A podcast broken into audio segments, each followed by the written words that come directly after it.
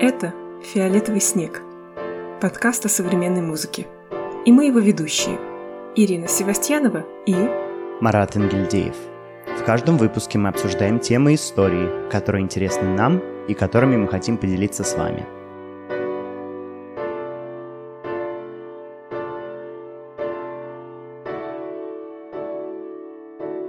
Всем привет! Это пятый выпуск подкаста «Фиолетовый снег». Привет, Ира. Привет, Марат, и привет всем. Сейчас очень сложный период. Сегодня у нас нет гостя. Мы надеемся, что в какой-то из следующих выпусков мы обязательно проведем такое интервью-встречу.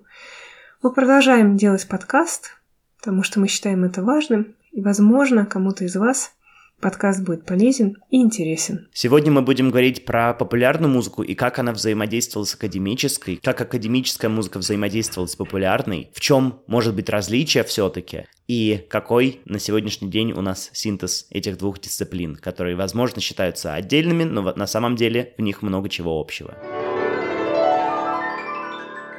Есть мнение, что популярная музыка и академическая музыка — это вообще разные миры, и они не пересекаются. Есть мнение, что классическая академическая музыка — это такая серьезная, настоящая музыка, настоящее искусство.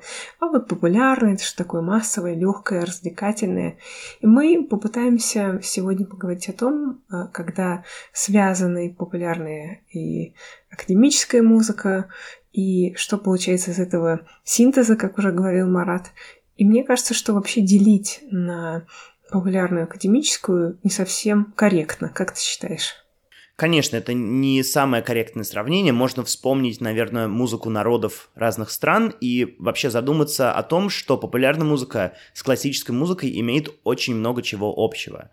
Если мы говорим про музыку Африки, то в ней большой очень акцент идет на ритм. Если мы вспоминаем, может быть, какую-то музыку из азиатских стран, да, там очень важна настройка инструмента, мелодичность, да, мелодии играют очень тоже большую роль. Ну, а все-таки популярная музыка, она растет из классической во многом, да, она опирается на гармонию западноевропейской музыки, и, наверное, это то, что их очень сильно роднит. Если мы вспомним каких-то даже, может быть, популярных музыкантов не из европейских стран, то мы заметим, что их музыка во многом вдохновлена, да, и опирается на западноевропейскую музыку. Кого тут можно в пример привести? Кто тебе приходит на ум? Мне кажется, хороший пример — это кей-поп, потому что вот эти бенды, да, мальчиков и девочек, они, в общем-то, очень европейские, потому как они выглядят, как они одеты, какой у них мейкап, стрижки и так далее. И по песням, во-первых, они на, часто на английском языке, и вообще они устроены по законам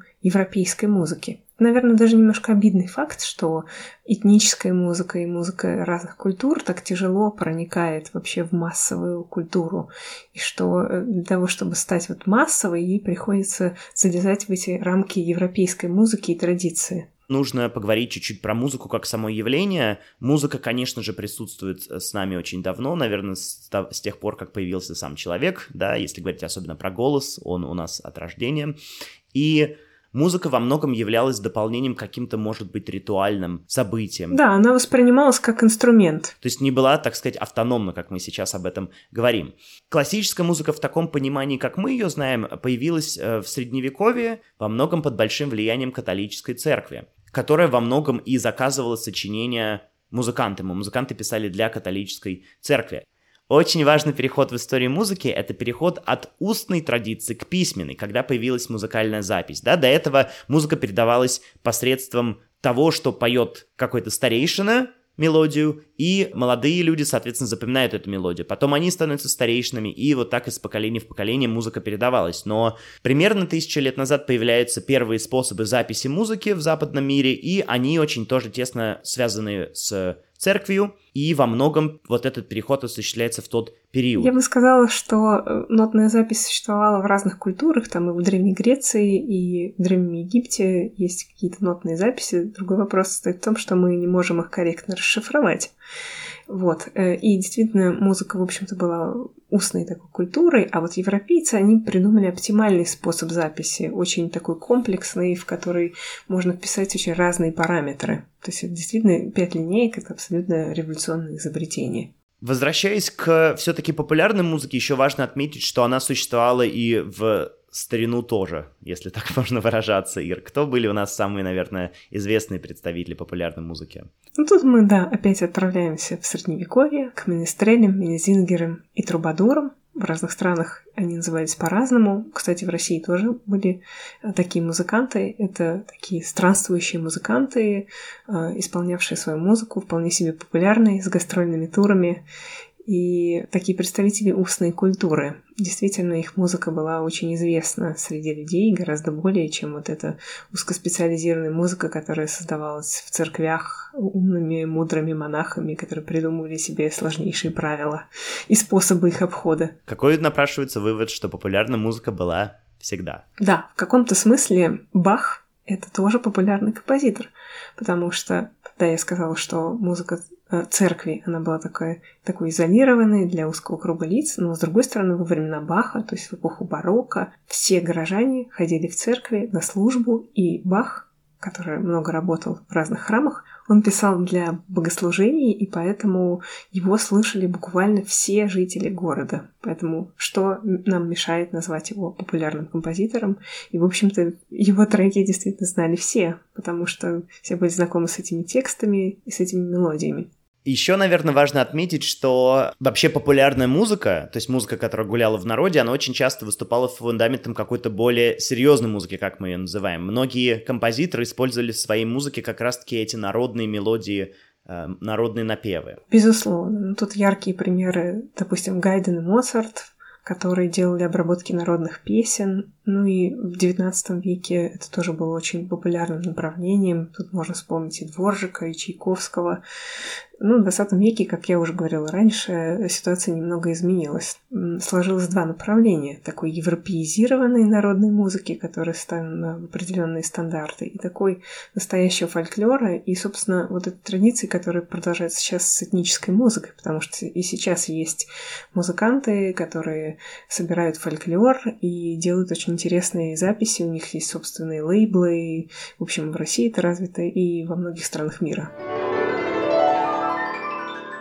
Вкратце нужно обязательно сказать про саму поп-музыку, как она поменялась. Вообще понятие популярной музыка и поп-музыка — это те, которые часто путаются, а между ними есть различия. Я вообще не знаю, в чем вот принципиальная разница. Популярная музыка, она оперирует к массам, то есть широко ее слушают много людей. А поп-музыка — это такой подвид популярной музыки, который имеет свои определенные жанровые особенности, он имеет свою форму, свою фактуру, какое-то изложение, да, скорее песни это. Да, то есть иными словами, например, популярная музыка — это различные гимны, там, гимн УЕФА какой-нибудь. То есть это музыка, написанная для событий и для масс.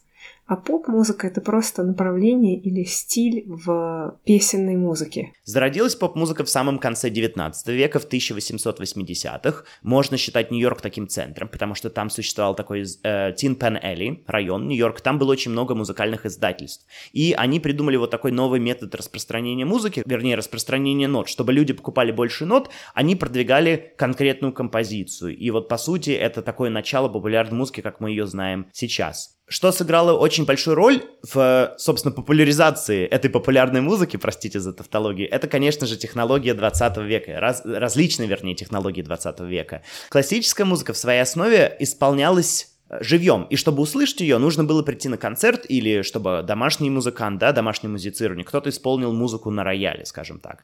А популярная музыка, она распространялась все-таки посредством новых технологий, а именно радио, которое давало доступ новому кругу лиц узнать эту музыку, и э, граммофону, который позволил тоже дома воспроизводить эти записи. Конечно, классическая музыка тоже во многом приобрела от этих новых медиумов распространения, но именно для популярной они являлись основополагающими. Важно еще сказать, что в середине 20 века, конечно же, появился телевизор, который во многом популяризировал концерты, которые можно было смотреть уже популярно групп, и феномен MTV, да, когда клипы появились вдруг, это тоже был такой большой двигатель популярной музыки. Ну и, конечно же, студия, мы сегодня будем много говорить о группах и музыкантах, которые активно прибегали к новым студийным техникам, которые тоже стали возможны в середине 20 века.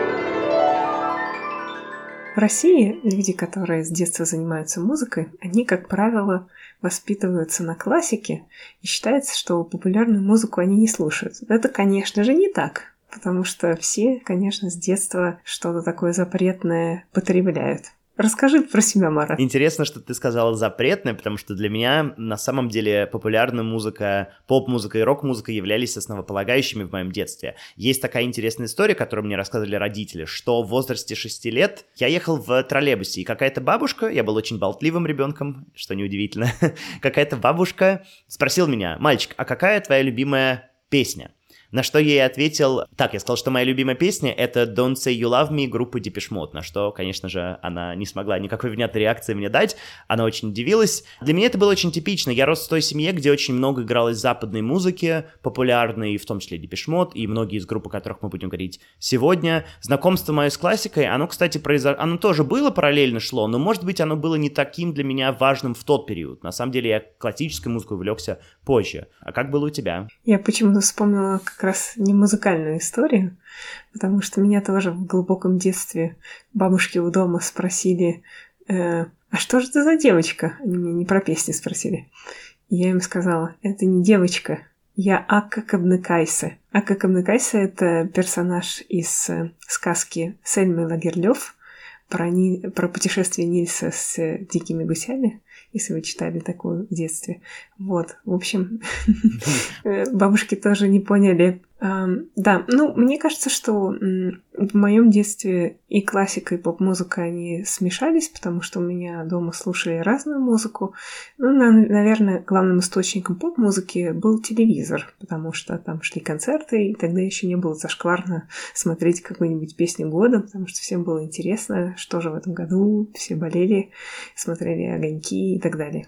Ну, кстати, вот русскоязычную популярную музыку, особенно 90-х и ну, ну, нулевых я уже помню, а вот 90-х я совсем не помню, ничего о ней не знаю, и вот эта мода, которая вернулась недавно, да, на э, музыку 90-х, я абсолютно э, не могу даже ничего предложить. Ну что ж, Марат, придется восполнять пробелы в этой области знаний.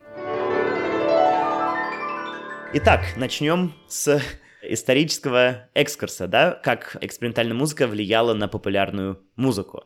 Мы уже много упоминали 60-е годы, и действительно это был очень важный период в развитии музыки, в том числе популярный. Это период, когда экспериментальные тенденции по-настоящему начали проникать в популярную музыку. Связано это, опять-таки, с Нью-Йорком, который являлся центром культуры в то время, и во многом с тем, что многие музыканты, они тусовались в модных кругах, а эти модные круги во многом, конечно же, состояли из представителей Флуксуса, тот же Кейдж, и хороший пример здесь Джон Кейл, которого мы упоминали, который вот дружил с Кардью, организовал фестиваль в Голдсмитсе у меня в универе. Вот. Он много работал с Кейджем, Кардью, с Ламонте Янгом, и когда он познакомился с Лу Ридом, дальнейшим вокалистом группы The Velvet Underground, они стали прибегать очень много к дронам, к такому музыкальному приему дрон. Это э, выдержанные ноты, они же бурдоны, как пришло это Кейлу, он очень сильно вдохновлялся музыкой Ламонта Янга, а Ламонта Янг сам вдохновлялся индийской музыкой. И вообще, как, э, наверное, многие из вас знают, индийская музыка в 60-х годах была очень... И вообще, увлечение индийской культуры было очень мощно в американском обществе того времени. И мне кажется, тут хороший переход можно сделать на Битлз, которые тоже этим увлекались, у них тоже много экспериментализма. Ира, что ты нам расскажешь про Битлз? Ну, конечно, Битлз и Флюксус в некотором смысле связаны, потому что э, Йоко Оно была активным участником этого направления, и, в общем, их жизнь с Джоном Ленноном, я думаю, что Йоко Оно оказала огромное влияние на него. Ну, а если все таки отмотать чуть-чуть назад, э, ближе вот к такой основной жизни Битлз, то тут можно назвать очень много интересных и по-настоящему экспериментальных композиций этой группы. Но вот я бы хотела рассказать о песне Tomorrow Never Knows. Это очень экспериментальная такая психоделическая вещь. И Пола Маккартни в том числе вдохновила на ее создание пьеса Штукхаузена, которая называется «Песни юношей». И там он использует такие приемы конкретной музыки, а, то есть он использует лупы, он всячески играет с электроникой. Полевые записи еще очень важно отметить, да, которые там тоже присутствуют. Да, и Битлз, и музыканты последующих поколений активно вводили в свои треки полевые записи. И в этом смысле этот трек Tomorrow Never Knows — это такая концентрация разных модных на тот момент приемов, которые в одно время осваивали и Штокхаузен, и Битлз. То есть это очень интересный момент, когда все пользуются одними и теми же технологиями, одними и теми же средствами, и используют их... Наверное, сейчас это не так ярко проявляется, потому что тогда это все было впервые и для академической музыки, и для популярной. Конечно, я думаю, что роль технологии, она вообще очень велика, и вот и такая технологическая революция 20 века оказала достаточно большое влияние на музыкантов. Ну и вообще, тот период характеризуется тем, что многие музыканты игрались со всякими студийными приемами, то есть та же э, песня Beatles I'm Only Sleeping, в ней соло-гитары играется наоборот, то есть записано было соло-гитары, а его развернули, и дорожка идет справа налево, соответственно. Таких примеров очень много, наверное, тут можно быстро упомянуть группу Pink Floyd, которая тоже оказала большое влияние на развитие такого экспериментального звука в популярной музыке, они очень много экспериментировали с студийными техниками, с мультиканальной записью, и вообще мы не упомянули одного важного человека, кто вообще отец-основатель всех этих электронных приемов, которые впоследствии использовал и Штокхаузен, и Pink Floyd, и Beatles, и другие. О, Марат, мне кажется, ты говоришь про Пьера Шефера. Как же ты до этого догадалась? Ну, вот дошла до этой мысли. Мне очень нравится вступление к одной книжке, которая вышла недавно про студии электронной музыки в Германии. Они были очень популярны, и в них работали уже названные нами композиторы. Так вот, оно начинается с того, что в истории музыки было два глобальных открытия. Первое связано с нотной записью, и мы об этом уже говорили, а вот второе с изобретением электронного звука. Конечно, это изобретение совершенно перевернуло мир, и его тут же стали использовать музыканты совершенно разных бэкграундов, уровня образования и вообще всего-всего-всего. И продолжая разговор о разных музыкантах-экспериментаторах, в области популярной музыки нельзя не сказать о Брайане Ина, британском музыканте, человеке, который много работает в эмбиенте и вообще считается основателем этого направления. На Брайана Ина, конечно, повлияли американские минималисты, о которых мы много говорили в предыдущих выпусках. И, кроме того, на него повлиял Корнелис Кардио, о котором мы тоже рассказывали вам в наших эпизодах. Вот Брайан Ина, еще будучи студентом, услышал знаменитую пластинку Кардио, где было его великое учение. Ее записали на дочь граммофон, и он был потрясен вообще эстетикой этого композитора и вообще его таким подходом к музыке, к искусству. Кроме того, пока я готовилась, я нашла такой знаменательный факт о том, что Брайан Ина был знаком с Львом Терменом, Э, Лев Термен — это величайший изобретатель 20 века, который создал удивительный музыкальный инструмент терминвокс. Он называется по его фамилии. Так вот, устройство терминвокса это то, как сегодня функционируют многие синтезаторы. То есть Термен придумал вот принцип, который лег в основу многих современных электронных инструментов. И в этом смысле, конечно, знаменательно, что было такое знакомство, и потом даже Инна создал э, трек, в котором участвует э, термин Vox. Ну и, наверное, последний пример хочется рассказать про музыканта, рок-музыканта Фрэнк Запу, хотя, наверное, он бы обиделся, если бы я его так ограничил, да, в сфере рок-музыки. Он писал очень сложную музыку, и э, с этим есть одна интересная история композиции. Многие музыканты, исполнявшие музыку Запы, всегда э, жаловались, что Фрэнк, ну у вас очень много нот, прям все страницы исписаны, они все черные, и в ответ на это он решил их подразнить и написал такую пьесу, которую так и назвал The Black Page Number One, то есть черная страница номер один. Написано это было в 1976 году для соло-барабана. Что примечательно в этой пьесе, она написана из очень сложных ритмов, то есть для того, чтобы исполнить это барабанное соло, нужно готовиться. Это с, просто прочитать листа не получится даже у очень хорошего барабанщика. Вся пьеса просто нашпигована нашпигована какими-то таплетами, то есть это когда у нас длительность э, делится не на обычные какие-то, да, на четверти, на восьмые, на шестнадцатые, а на более нетипичное деление, на 5 нот, на 7 нот, на 9 нот. Так вот, еще в дополнение к этому там присутствует второй уровень, когда мы еще и это должны поделить то есть так называемый nested tablets. Э, это, наверное, сложно объяснить в формате подкаста, особенно для тех, кто сам не исполнял такие вещи. Но это очень-очень сложное ритмическое понятие. Оно в этом смысле сближает Фрэнка Запу с, наверное, композитором британским Брайаном Фернихоу, который э, ассоциируется с вот этой школой новой сложности, да, и очень тоже часто прибегал к этим э, nested tablets. Простите, что я не могу вам это по-русски перевести.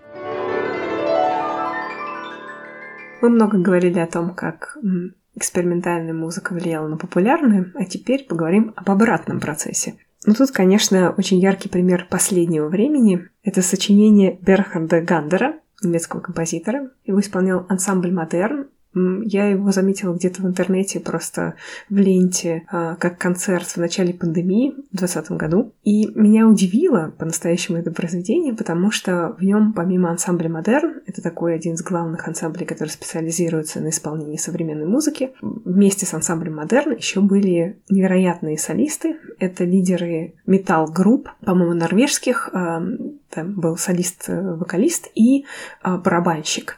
И, в общем, Гандер, он устроил такой микс металла и академической музыки. Это, конечно, очень интересный опыт. Ну, и у Гандера много сочинений, где он исследует вот это поле ну, он в большей степени любит рок-музыку, вот металл, и поэтому он э, как бы в своих сочинениях э, элементы из этой музыки активно задействует. У меня всегда к таким сочинениям есть вопрос, потому что я начинаю так достаточно скептично э, размышлять, а не используются ли все эти приемы из популярной музыки для того, чтобы как-то разбавить, может быть, э, академическую современную музыку, да, сделать ее более доступной, то есть такой определенный коммерческий пиар-трюк, но мне кажется, это э, произведение, оно действительно очень убедительное.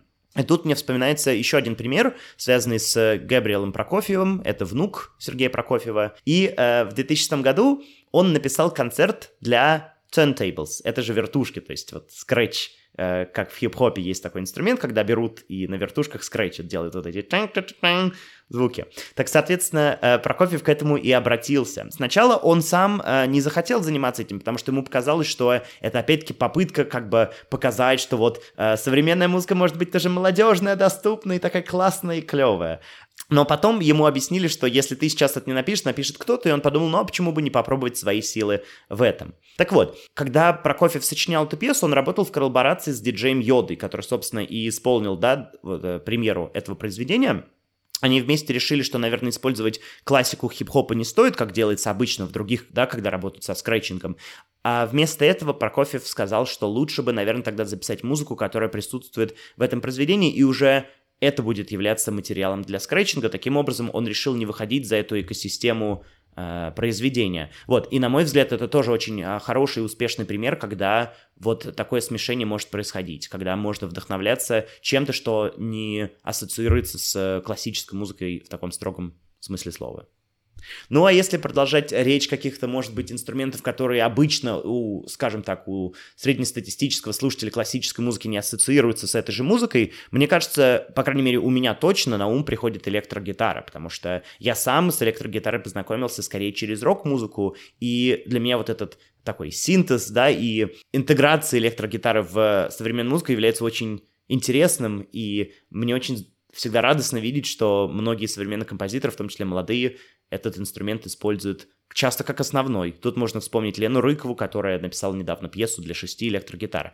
А ты что думаешь, Ира? Какие у тебя на этот счет мысли? Как ты относишься сама к электрогитаре? И с чем ты ее связываешь? Я прекрасно отношусь к электрогитаре, и, конечно, я ее узнала из популярной музыки, но мне кажется, что, да, электрогитара завоевала свое заслуженное место вообще в музыкальной культуре, потому что и не так давно ведь появились, э, собственно, образовательные курсы для гитаристов и образовательные программы, там, специалитет, бакалавриат для гитаристов, потому что раньше их не существовало там в консерваториях и академиях, академиях, а сейчас они сплошь и рядом. И редкий ансамбль современной музыки обходится без этого инструмента, что, конечно, очень радует. И там еще есть э, где искать, потому что, допустим, скрипка, виолончель, фортепиано, все-таки для них уже сто- создано столько музыки, что уже неоткуда черпать вдохновение. А электрогитара, она все еще не познанный инструмент. В общем, композиторам есть куда копать. А если мы говорим о взаимных влияниях популярных музыкантов и академических, то тут, конечно, сложно не вспомнить э, Аффикс Твина и Штокхаузена, и их э, письма к друг другу. Это, конечно, было очень красивой акцией, но я заметила, что Аффикс Твин был очень рад э, взаимодействовать и узнать новую для себя музыку, а вот Штокхаузен был закрыт к новому. Потому что он сказал, ну, ребята, вам, популярным музыкантам, еще есть чему поучиться, вам нужно получить образование и так далее и тому подобное.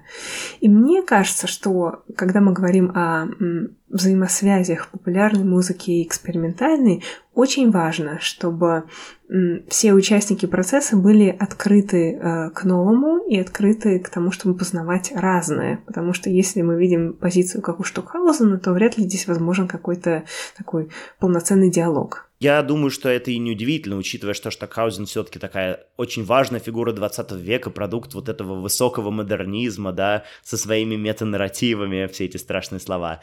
Конечно, у него было такое элитарное восприятие музыки, и его не удивил музыка Эффекс Твина, хотя я считаю, что это очень качественная и очень интересная музыка. Мне кажется, что вообще новые поколения, они более в этом плане открыты, и, может быть, потому что мы уже росли, вот если говорить про нас конкретно, да, может быть, потому что мы уже росли с популярной музыкой вокруг нас, нас настолько ее много в этом информационном веке, она просто везде, что ее сложно игнорировать, и мне всегда приятно видеть, что вот эти границы, по сути, они размываются все больше, мне кажется, с каждым годом и с каждым поколением новых композиторов, и я думаю, мы сделаем когда-нибудь еще продолжение этой темы, где мы обсудим, может быть, какие-то другие примеры, потому что примеров действительно очень много, когда, э, ну вот, буквально совсем молодые ребята, да, используют какую-то популярную музыку или как-то интересно ее обыгрывать. Поэтому мне кажется, это очень здорово, что гегемония классической музыки, она утратит, утрачивает в каком-то плане свое влияние, и мы становимся более действительно открытыми людьми, которые спокойно могут воспринимать и популярную музыку в какой-то академической среде, и академическую музыку в более популярной музыке. Ура!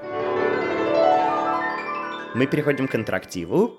В этот раз я подготовил кое-что для Иры, и так как мы говорили о популярной музыке в этом выпуске, интерактив тоже будет связан с популярной музыкой. Я нашел одну интересную статистику в интернете про популярную музыку в России, и хочу Иру пораспрашивать вопросы про это. Ира, как ты думаешь, какая вообще вот главная тенденция в русской музыке популярной? Ну, мне кажется, она стала такой более продвинутой в плане технологий. То есть, э, мне кажется, музыканты много взаимодействуют а, с электроникой, с компьютерной музыкой. То есть, в этом смысле она стала, конечно, более профессиональна. А по текстам, не знаю, мне кажется, она никуда не продвинулась. Да, мне тоже кажется, что музыка развивается, и будет очень интересно смотреть, что будет еще лет через 5 или 10. Первый вопрос звучит так. В 2016 году соотношение музыки на иностранном языке и музыки на русском языке в поп-чарте 100 лучших композиций было таким. 51 композиция э, была написана на иностранном языке, и 49 композиций были написаны на русском языке. Как ты думаешь, как поменялось это соотношение? Стала ли музыка на э, русском языке или на иностранном более доминантной? Мне кажется, что стало больше музыки на русском языке. Не знаю, я бы назвала 60 на 40, где-то такую пропорцию ты достаточно близка. Есть еще два варианта, 70 к 30 и 80 к 20. Какой вариант выберешь ты? Ну, я бы сказала все-таки про 60 и 40. Правильный ответ – 80 20. Представляешь, 80 треков написаны на русском, а 20 на английском, ну, на иностранном языке. То есть насколько поменялось соотношение. Когда в 2016 году 50 один трек был на иностранном. Но мне кажется, опять-таки, ничего в этом удивительного нет, потому что действительно вот русская популярная музыка очень сильно развивалась вот последние 5, наверное, 6 лет. Окей. Как ты думаешь, какой самый популярный жанр? А какие есть жанры? Поп-музыка как раз-таки, как поджанр. Есть рэп-музыка, есть рок, джаз. Ну, самый популярный рэп. В последнее время, да, кажется, что рэп, хотя не все так однозначно. Смотри, вопрос у меня к тебе такой. В 2016 году доля рэпа составляла 14% от общего количества. Как ты думаешь, это значение изменилось к 2020 году? У тебя три варианта ответа. Первый вариант 26%, второй вариант 36%, или 46%. Напомню, изначально в 2016 году было всего лишь 14%. Ну, я бы назвала вот максимальное число, потому что мне кажется, что количество рэперов значительно увеличилось. 46. Угу. И тут что очень интересно, на самом деле в 2020 году доля рэпа стала 36%, но это не самое высокое значение за эти года, то есть получается, что в 2018 году 49% всех поп-композиций из этого чарта 100 лучших песен были рэп-песнями. То есть он как-то сначала вверх пошел к 50%, а потом чуть назад отскочил к 36%. Окей. Okay. Хорошо. И последний вопрос связан вот с чем. В 2016 году средняя продолжительность песни была 3 минуты 30 секунд. Как ты думаешь, как это изменилось к 2020 году? Она стала длиннее или короче? Я думаю, что стала длиннее. Ммм, интересно. У меня абсолютно противоположное ощущение, что она стала короче, и это действительно так. Теперь вот какой вопрос. Как ты думаешь? Наверное, сложно будет угадать из этих трех вариантов, но все-таки. Она стала 3 минуты 9 секунд, ровно 3 минуты или 2 минуты 54 секунды? Ну, наверное, около трех минут. И правильный ответ 3 минуты 9 секунд. То есть э, на 20 секунд, да, э, песни стали короче, и мне кажется, тоже это отражает вообще изменения структурные в популярной музыке не только в русской, а вообще в мировой. То есть, э, насколько я знаю, очень сильно поменялся еще формат самой как бы песни популярной. То есть, если раньше был припев ну, вернее, начиналось с куплета, припев, куплет, припев, то последнее время треки, особенно вот из такой прям поп-музыки и рэп-музыки, они сразу содержат хук. То есть музыка начинается с хука, и это очень такое вот примечательное изменение структуры. А связано это с тем, что Spotify и многие другие сервисы, они платят э, музыканту только если прослушивают композицию первые 30 секунд. Таким образом, музыканты пишут музыку, чтобы первые 30 секунд заинтересовать слушателя, а уже потом пошло какое-то развитие. Поэтому это тоже такой вот интересный феномен. Ну, я могу объяснить, почему я сказала, что треки стали длиннее. Потому что, наверное, я... Ну, я поп-музыку употребляю в видеоформате. То есть я смотрю клипы. А, клип, а клипы, мне кажется, стали длиннее, потому что клипы, ну, они, в принципе, длиннее песен.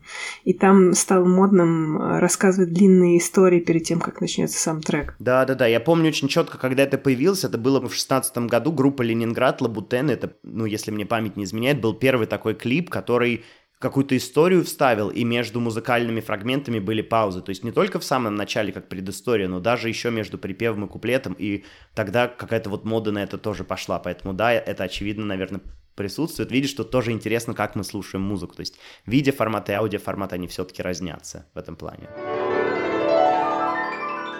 Ну что же, мы завершаем пятый выпуск. Он был посвящен популярной музыке и академической. Мы ее сравниваем. Надеюсь, вам было интересно. Я хочу напомнить, что мы доступны на всех основных платформах. Слушайте нас там или в Телеграме. Спасибо, пока. Всем пока.